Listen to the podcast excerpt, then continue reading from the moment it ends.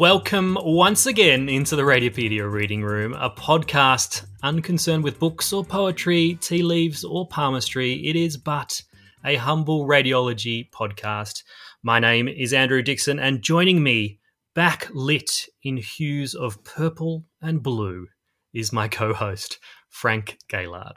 Is this going to be another opening segment trope that you try and work in? Some little comment that I'm trying to work out how it fits in. Yeah, yeah, yeah. That's what I do. Uh, but purple and blue, is that just a Radiopaedia reference? They're beautiful colors. They are beautiful colors. No, no, did you know? So Dan Fascia is one of the guests on today's episode. And in his 2022 Radiopaedia uh, lecture, he said that purple and blue ambient lighting has been shown in testing to increase grayscale perception. Ah, I did. Did you know that? Yeah. No. So you kind of, if you backlight your computer screen onto the wall with with uh, purples and blues, uh, you can perceive grey better. Apparently. So I feel like subconsciously, Gaillard, you knew this, and so when you chose the Radiopaedia color palette, you were thinking of of trying to improve the efficiency of reporting rooms around the world. No, no, I was just thinking of those muscle cars that have the LEDs underneath and the chrome Oh yeah. hubcaps. Oh really? Were you? N- No, no, not at all. so there's no there's no reason for the purple and blue. I don't know how purple and blue came about, but I don't think it was a, a particular conscious choice. The early logo of Radiopaedia was really colorful, yeah, I think I've seen that. had all sorts of rainbow colors. And then when a designer who knew what they were doing, as opposed to me, looked at it, I think they uh, verped a bit. Do you know what Verp. means? It's like a vomit and a burp at the same time. yeah, that's right. Oh gosh. and they simplified it to uh, purple and blue, and uh, I think that's how it came about. They've done a, a very good job. We we should come back and talk about um, lighting in reporting rooms another time hmm because it is something that comes up in this panel discussion as well, but very very briefly. So today's episode, as I said, is a panel discussion. It's um, from Radiopaedia 2022, and it's all about radiology reporting. So not just how you construct your written reports, but also how you optimize your reporting room environment, for example, uh, lighting and sound. So I want to get to that shortly, but first, uh, we do need some help with next week's episode. You'll remember, Frank, it's going to be a guestless episode, just you and me testing out some interview questions on each other. So we're wanting to develop this set of interesting get to know you type questions with a radiology bent that we can then use in future episodes when we interview our guests. Is guestless the, the term we're going for? I don't know. Because I thought we had agreed on hostful.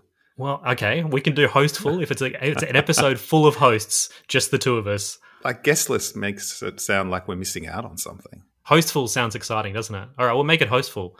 So next episode is going to be a hostful episode, just just half an hour of Frank and me talking to you about uh, answering some questions and trying to decide upon some awesome questions for the future. And a lot of meat related news. Oh gosh, uh, if you need a reference for that, back to the previous episode where Frank spoke about meat for like ten minutes. So if you have any questions, please do send them in to podcast at radiopaedia.org and we'll road test them next week. Okay, let's get into this week's episode. So, this is a discussion hosted by Vikas Shah, who's an abdominal radiologist and Radiopaedia managing editor. He's from Leicester. It also involves Paul McCoubrie, a radiologist from Southmead Hospital. He's the author of The Rules of Radiology. You may have seen those. And Daniel Fascia, who's an MSK radiologist based in Yorkshire, who I think identifies as a radiology tech geek. Uh, he's probably he's probably a long lost twin of yours, I think, Frank. so this was recorded straight after Dan had just given a lecture entitled "Technology to Enhance Your Reporting Setup," and Paul's uh, lecture "The Rules of Radiology Reporting." Both can be found in our so-called miscellaneous lecture collection on the website, which is full of lots of kind of non-clinical radiology lectures. So go and check those out. I'll hit play now, and then Frank and I will be back at the end for a chat.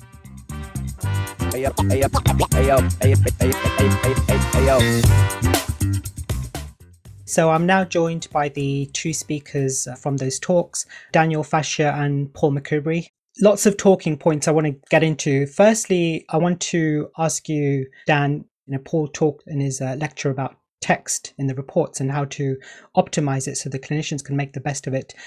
But I've seen reports where people are taking it to another dimension, so adding in images, annotated images, and also videos into the report. So, what do you think about that? Um, yeah, I think it's a really interesting prospect. And I have also had a look at some of the newer tools to create video um, reports. You know, I think we've had images attachable for some time now, haven't we, in the form of things like the classic key image that you might use in um, a meeting but also um, rich reports like PDF reports where you can attach images. But video really is the new one.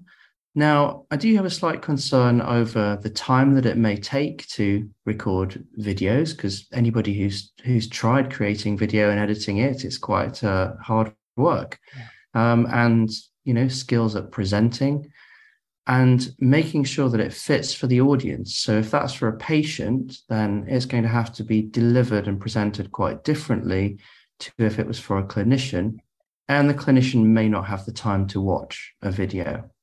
My final and biggest concern is that I'm not really aware of many downstream systems such as EMRs or result portals, which can yet handle and display a video report so I think there's probably a bit of an integration gap, and, and, and at this stage, it may be something of a gimmick. Just there, you mentioned the idea of reports being pitched at patients. So, you know, whether that video report is directed to the patient. And I wanted to ask you, Paul, your talk was geared very much at how to optimize your report for a clinician. But we have seen, maybe not so much where the three of us work in the NHS, but in other parts of the world, the idea that reports should be written specifically and crafted specifically for patients to understand. Have you got any thoughts on that? Yeah, I, I have. Thanks, Vikas. Um, I think it's it's very clear that if you are crafting your reports for specific clinicians, so specialists or, or generalists or general practitioners, then you do them differently depending on your audience. Um, I don't see how you can do a good report for your clinician and a good report for the patient because they're going to be completely different. So I I don't have any experience in doing it for patients. I've got lots of experience of talking to patients about their scans, but not of of, of, of fashioning reports. For I think it will be a completely separate skill, and I think it would have to be done quite differently and separately um, to do it well. Otherwise, you don't get a patient happy, you don't make a clinician happy. I don't see how it can work patients, even in our system in the United Kingdom, in some areas can access their reports, can't they? Dan, I remember you uh, telling me once uh, something happened to you along this line. Yeah, that's right. I mean, certainly in my area, we are able to look at our own imaging reports on the NHS app. And I had an MRI scan and was able to look up the report and see that my friend had authored it and see all of his uh, comments in there. And I think it was a, a moment of realization that that was how it functioned. And you had to therefore be aware of the, the fact that the consumer was not just a professional uh, market, but also um, the patient and um, of the ramifications that that could have if they perhaps didn't like what you'd written or even misinterpreted something which was perfectly professional. Yeah, and I think this is really important. Something I try to get across to my trainees that sometimes I've seen that they take out their frustration on the clinicians, perhaps not giving them the best clinical information in the reports. But we have to remember that patients can access these reports, and we've mm-hmm. got to be careful how we phrase things, and you know, not venting in the report. That's really not the space uh, for that because that's actually a document that belongs to that patient's medical record. It's not the space for us to vent our frustrations at the clinicians. Paul, another thing you talked about was this three part human factor model, right? So the individual, the physical, and the organizational all coming together to form these three circles. And within that lies this sweet spot where the really great work gets done. And Dan, you're at the interface of clinical leadership and also you know technological advancements so i want to ask you a lot of the reporting rooms that I've seen in different departments aren't specifically designed with radiologists in mind. They're just very generic hospital rooms that any specialty could use. So how can radiologists ensure that the departments are, you know, of the future are designed to cater for their specific needs with regards to all of these technological and physical needs that optimize our reporting? I think it's a good question. And I, I think that the radiologists themselves should be a group force who demand good working environments and that their clinical directors and leaders should back them up and fly that flag to hospital planning estate departments uh, and at the executive level but there's definitely a role for guidelines here and one of my roles which you've hinted at is with the royal college of radiologists uh, where we've authored guidelines on what a reporting environment should look like and not only does it describe the workstation as a unit, so you know the, the computer and its and its uh, assistive components, but also the environment around. So things like the ambience of the lighting, the nature and color of the backlighting, but also noise and distraction levels. Um, all things which have an impact on the way that we work and ultimately the quality of the reports we produce if I could just add in there, I think yeah. radiologists have a role in departmental redesigns or rebuilds. Um, and if you don't get involved when this is happening, then you don't get a say. So, yeah. you know, if something is in the offing, a new design, new build, you need to be all over it. And you really need to be uh, focused on the individual design of the rooms, the bits between the rooms, how they all connect, even things like sound insulation I mean, a bit like when there's a new PACS being procured, then you would expect radiologists to be right there at the front of the queue in thinking about which features they want and, and picking them. And I guess there should be there should be no different. Absolutely. Now that phrase, clinical correlation advised. Um, I know you don't like it, Paul. I I'm not a big fan. I don't use it, and I raise it where I can for my trainees' reports. But I do understand why it's used and where it's coming from. There's this sort of sense that you want to ask a question, you want to ask the clinician to do something on the basis of your report. So, how can that be better conveyed? So, the reason that I say you've got to get rid of it is just because because it's so overused um, and gratuitously so by some people that it's become a stick to beaters. It's become this sort of jokey meme. That f- type of phrase has a role, certainly. So, but it's about making it work. So, for example, if you're looking at a, an X-ray and it says, you know, hand pain, and you've got a bit of soft tissue swelling somewhere, and you go, well, is this the site of symptoms? Or if you've got lumbar spine that you you know talking about, and you know back pain, um, and you've got a you know a slightly iffy sort of disc and a bit of maybe a L5 nerve root, and you say is you know a, uh, uh, a symptoms consistent with L5 nerve root compression, for example. So I think making it a targeted question rather than a clinical correlation advised is is, is the way forward, personally. Dan, with your sort of very tech kind of hat on, one of the things that we've talked about um, in the report, so Paul mentioned about how grading of osteoarthritis can happen.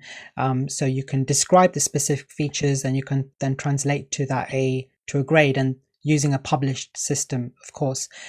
So is there a role for uh, mining the text of the reports to use artificial intelligence or machine learning to extract the relevant data to then output severities of certain diseases. Um, I guess that's natural language processing. Is that correct? Is that the is that how that's done? I suppose that is one approach to it is to look at the text, but you are rather depending on the observational skills um, and the report authoring skills of the radiologist. Hmm. If we're looking at AI, then why not look at the image interpretation powers of AI for pattern recognition and, and actually, in some of these fairly mundane grading systems, is where it would excel. And the example you've given me of osteoarthritis mm. is a prime example. Something which, frankly, we find quite tedious as humans, you know, to, to look at a knee and judge each of the three compartments on how bad the arthritis is, is very tedious when you've got a batch of them. Yet for a machine, it's something that's highly repeatable. So I think I'd push AI towards the actual grading element of it perceptually rather than relying on parsing our words and turning them into a grade. Is there is there any role for any kind of software to analyze the reports that we have to produce any sort of meaningful output? I think I think there are great opportunities for natural language uh, processing. Interesting fact: the first uh, NLP I ever did was 22 years ago uh, as a, a, very fledgling yeah. Uh, doctor, and it took the computer all night to to process the batch of reports and produce a CSV file of it in the morning. And if I messed up on my pattern matches, I had to look at it again the next day. But now, of course, it can happen in real time as we yeah. hit verify or even as we're reporting. So I think with that in mind, it has the there are the opportunities to do super powered spell checking, you know, with understanding of yeah. that doesn't quite add up what you said, you know, you're talking right, then you're on left. Is that correct? Or have you messed up there? And then there's the opportunity for it to find trigger phrases which show severity of findings and offer you the opportunity to trigger critical alerts, as well as potentially passing old reports and making sure that you are checking the relevant things for comparison in the current report. Perhaps especially uh, useful in more in your world where you, you look at lots of um, GI cancers. Paul may have some ideas as well on, on that one. He's the sort of thing he would think about, I think. When everyone ever talks about VR, AI, and all this kind of thing, I always think, you know, natural language, and, and I'm, it, to me, it's fascinating and great. Uh, the more help I can get producing good reports, bring it on. All I just want is voice recognition that works now, please. and, uh, you know, evidence would say that across the UK and therefore I'm assuming across the world, everyone has the same problem. So, you know, I don't I don't want AI tomorrow. I want VR now. Is it is it something we can talk on for a moment, Vikas? Because I, I think in, in my talk I perhaps didn't definitely reference the you know the, the poor recognition of VR and correlate it with technology, but there's definitely an element where people blame the software all the time. And it could well be the hardware setup that's going on that is not giving the VR a fighting chance of working, or indeed the noisy environment. So, um, microphones, we, we all depend a lot on that stick mic that we hold in the hand, but it actually has a really poor microphone if you go and benchmark it against the things that we're using right now, for example. Um, and then there's things like the position of the mic. So where are you holding it versus a boom mic, which is, you know, right there and gets your voice and not much else.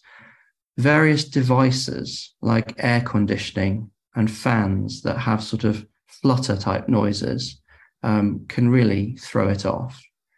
And I think you can fix a huge uh, number of the problems with, with those factors rather than the software one of the things you mentioned in your talk, Paul, was this idea of avoiding hedging, sitting too much on the fence and getting rid of phrases such as cannot exclude.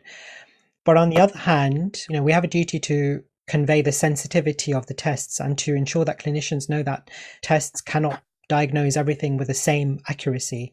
So a classic example is looking for colorectal cancer on an unprepared CT. Unprepared meaning no bowel preparation and no gas insufflation. So not a CT colonogram as such, just a standard CT.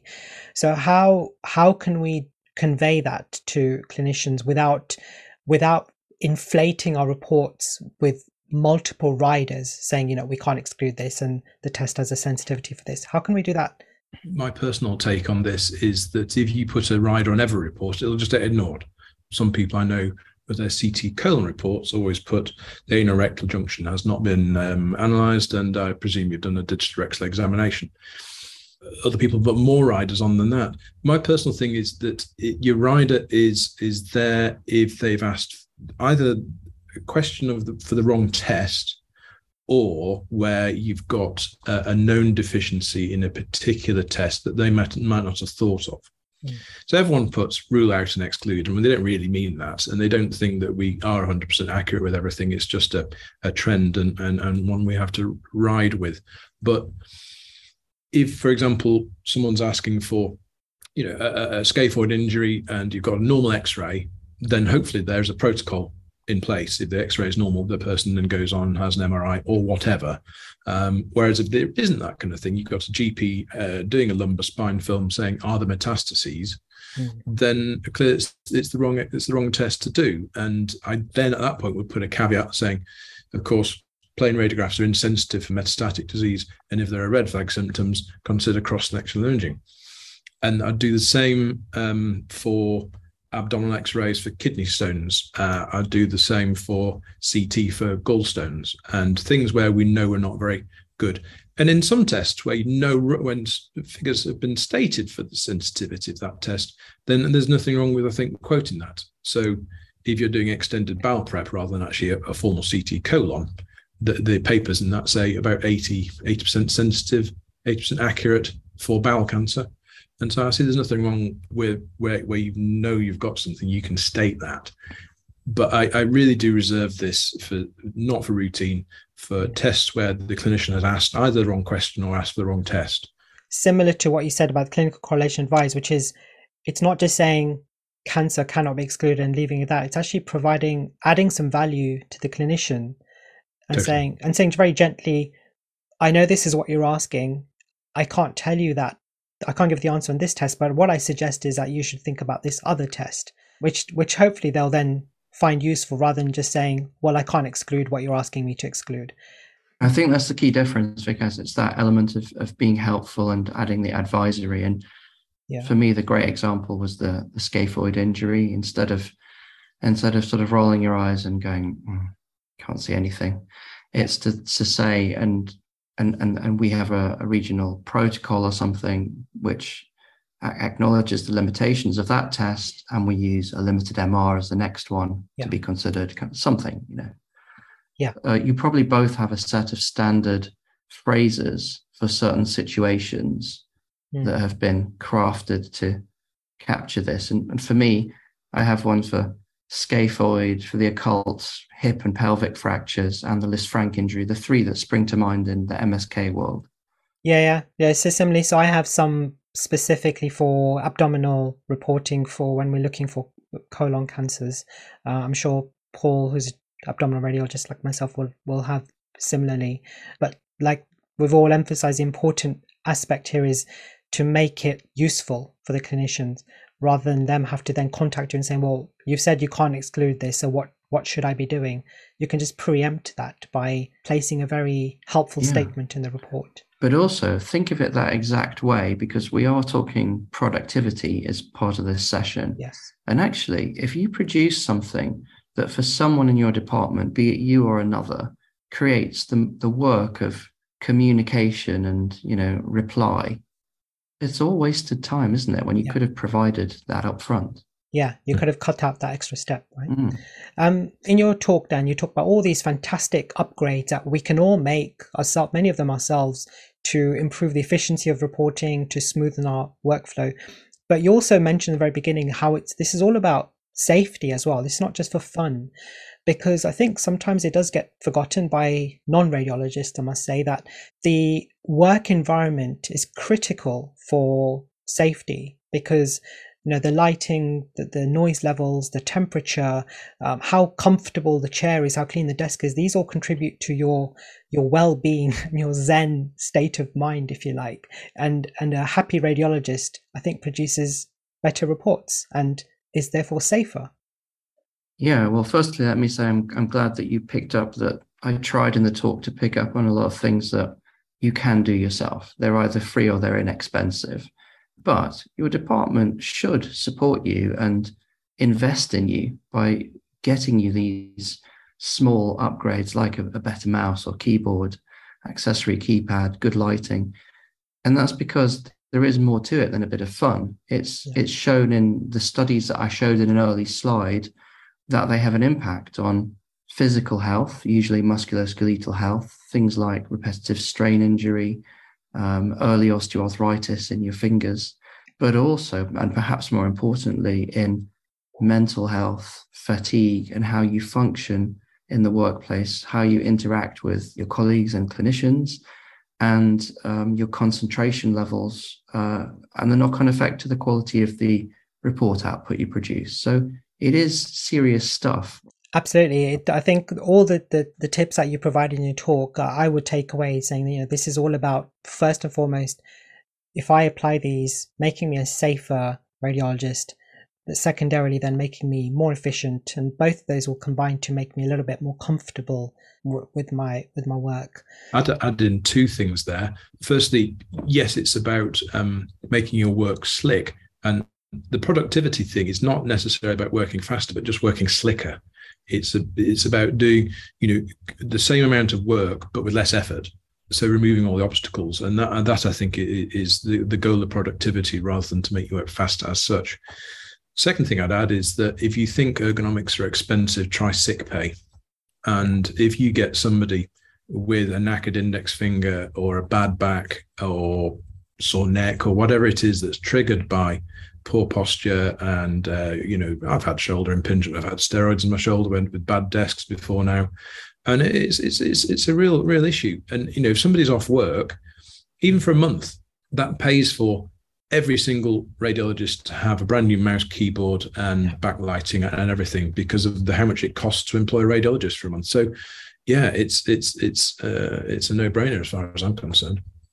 Yeah, absolutely. Takes some sometimes a bit of persuasion and convincing of management to, to, for them to see this right? Because it it's the kind of quickest thing is to work on paying for reporting and you know because that's that's a that's what the headline figures are all about um, the KPIs right? How many reports are, are left to be done. But you're absolutely right actually. It's paying for the long term isn't it?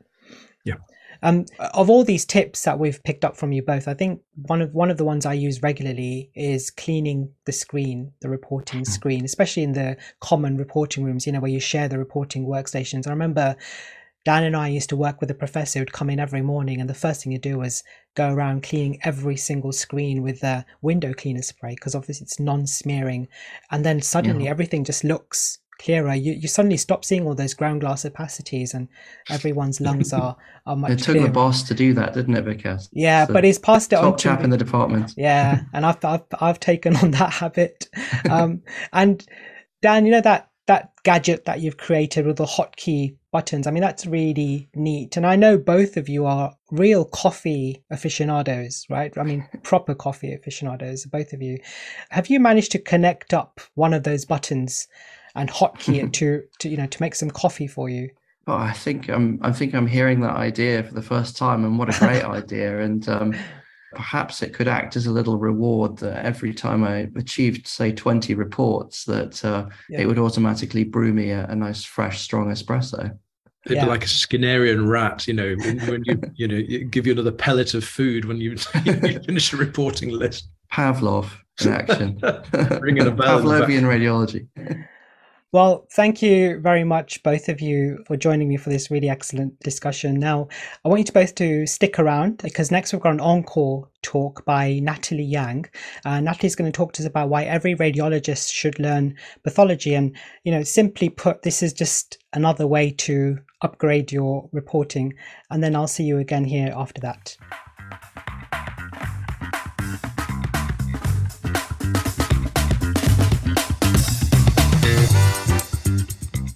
There you go. Thank you, Vikas Shah, for that discussion. I've seen Vikas described on Twitter, Frank, as the smoothest voice in radiology. So I think we might need to make him a bit of a regular on the podcast. Yes, it's like having your ears gently massaged with Vaseline. He's going to love that, that we've mentioned that. So, plenty of great stuff in that uh, discussion from Paul so and much. Dan. Listening to that part about you know cannot exclude, I was very much reminded of that. Um, I don't know if you saw it. This AJR paper, I think it was Michael Davenport from Michigan, where they looked at something like twenty five thousand patients with CT brains and found that if the radiologist mentioned MRI in the impression, so for example, something like you know MRI would be more sensitive for detecting blah blah blah, that actually doubled the odds that an MRI would be performed within 72 hours without actually having an effect on patient outcome. Oh, that's really interesting. Not surprising at all. When you dig into the paper, I think it was about it seemed like 50% of reports mentioned MRI in them, which seems absurdly high. Um, I don't think ours would be anywhere near that here, but it just shows you the importance of the words, right? Yeah, with that particular example, there's really great difference between how different institutions report. At Royal Melbourne, it would be very unusual to add MRI at the end of a CT report unless you genuinely wanted them to perform it or the question required an MR for clarification. Uh, whereas some external reports have pro formas where at the end of every single CT, it's included in there. And you wonder about the incentives behind it, whether on one side is it a, a fear of litigation that there was something that, you know, could be seen on MR that wasn't appreciated on CT, or is it wanting to get extra referrals if you're reporting in i don't know what the incentives are but it does seem like not only pointless but actually harmful because not only hmm. is there an enormous cost involved to the medical system to the patients but there's also a cost to society generally with people having to take time off work. Often it's relatives of the patient have to take a whole day off work to be a carer to drive their mum or dad to the MR and occasionally people have contrast reactions or they have a pacemaker or, or whatever. Uh, it's so unnecessary. And these yeah. kind of studies, I don't think we do enough of them to show not just how good radiology is, but show where it is unnecessary and where we're doing too much. Yeah. And in that example there, I think you, you don't think as the radiologist, you recommend the MRI, you actually know it's going to take you a minute to report, right? Because the CT brain was normal but you forget about all those other steps. Yeah, the patient has to be brought in by a relative, the amount of time on the actual scanner, contrast reactions, etc. Um, so I think it's important to not just think how much work it's going to create for yourself, literally like a minute's work maybe to exclude dural venous sinus thrombosis, but to think about the overall system and how that works. I think generally that's something that's overlooked in medicine overall, and in a in a medical practice that is fearful of litigation it generates an enormous amount of unnecessary work where the harm probably outdoes the good that a lot of these practices create. There were so many things in that panel discussion that we could talk about, and I'm sure we'll talk about them in, in future episodes. But that idea of the radiology report being written for a patient to be able to understand, I, I reckon that is now largely solved with ChatGPT, to be honest. if you plug a complex CT chest or an MRI brain report in there and ask it to write an understandable version for a non-medical person, it it does an amazingly good job. In in fact, it's it's probably better than me in most ways. So I definitely think yeah, we should just continue to pitch our reports at clinicians and leave maybe AI to detechnicalize the report for, for patients in the future. What do you think of that, Frank? Oh, I haven't tried that. Sounds like a really good use of it. I think the level at which you pitch a report is is challenging even if you don't consider patients. Mm-hmm. Yeah. You know, I, I, don't think our role is to communicate to patients directly, but we need to be aware that patients do read our reports. So there are all sorts of terminology that can cause so much anxiety or worry in patients that can easily be avoided. For example, if you feel compelled to mention a pineal cyst, you almost never should because they're almost never big enough. But if they're over 10 millimeters, say, you might feel that you have to mention it. To say in the same breath a common incidental finding of dubious mm-hmm. clinical significance is really helpful to avoid patients going down a rabbit hole of, of forums and ending up ascribing all kinds of symptoms to these. And we see that with pineal cysts, we see it with Tarlov cysts, uh, we see it with Chiari. But even not thinking about that, like how do you pitch your report depending on who your audience is your audience isn't necessarily the person who's requested the scan because that report goes into your medical record it goes to the gp to the subspecialist referral clinician that's down the track so it, it can be challenging do you consider very much when you're creating a report uh, who it is that's going to read it or do you just create reports on their merits not not often. I like that that comment that you are writing it for a clinician, but in the back of your mind, you need to know that a patient may read it. I think that's a good way of kind of looking at it and thinking about it. And I think Vikas mentioned it in the chat that idea that you don't want to vent in the report because oh, that's so important. You yes. might be venting to the person who requested it, got nothing to do with necessarily the person who's reading it. Uh, and if you've got the, the general practitioner reading this report and it sounds like you're giving them sass, that's absolutely not what you want. So I thought that was a really good good point. The one thing I do do is uh, for spine MRI, where I have a bunch of templates uh, based on a study. Uh, I don't remember the reference now, but that looked at the prevalence of various degenerative changes on MRI of the lumbar spine in asymptomatic individuals of different age groups. And I have three little templates for under 40, 40 to 60, and over 60 years of age. That when a spine comes from not an orthopedic surgeon or not a neurosurgeon, I put at the end because it, it includes things like just so you know, 60% of patients over the age of 60 will have disc desiccation and annular fissures and facet joint degenerative change in the absence of symptoms. We report these because they're abnormal, but that doesn't mean that they're symptomatic.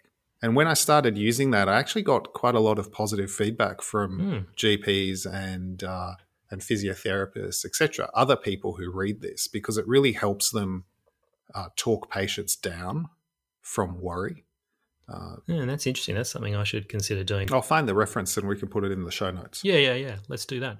Let's uh, let's wrap things up. So, how can people get in contact with us, Frank? Well, we're at Radiopaedia on Twitter and on Instagram, and I'm at Frank Gaillard, and you are at Dr. Andrew Dixon on Twitter. You can also email us, of course, at podcast at radiopaedia.org with all your ideas and feedback and don't forget, question for next week's episode. Uh, yes, get them in quickly uh, because we record on Thursday nights, don't we, Frank? Yes, and it's uh, important though that we don't want general questions and we don't want specific questions like, can you please explain the difference between heterogeneous and heterogeneous? That's Frank's pet hate number 68, by the way. Well, yeah, I think you're already up to about five for this podcast series so far. And someone's going to keep a list for me somewhere. It's good. But yes, the questions uh, should be something that, uh, you know, relevant to most of our guests. Uh, particularly, I think things about how you work, I think are particularly interesting. Yeah. A lot of the things that were covered in this panel discussion, I really want to get back to because I have strong opinions on many of them. uh, and if you want to help support Radiopaedia, I'm going to do you a little bit. Then you can become a paid supporter via the website, or you can purchase an all access pass to our online courses.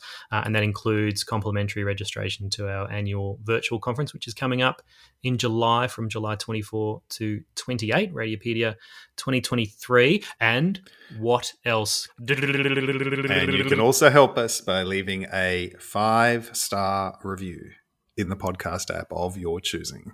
Ah, good man. You've you've incorporated that five star in there beautifully. All right. Well, anything else to say before I do the sign off, Frank? I think we're good. Uh, well, it'll be interesting to see whether other people think we're good. all right. We'll catch you all again sometime soon in the reading room. Bye bye.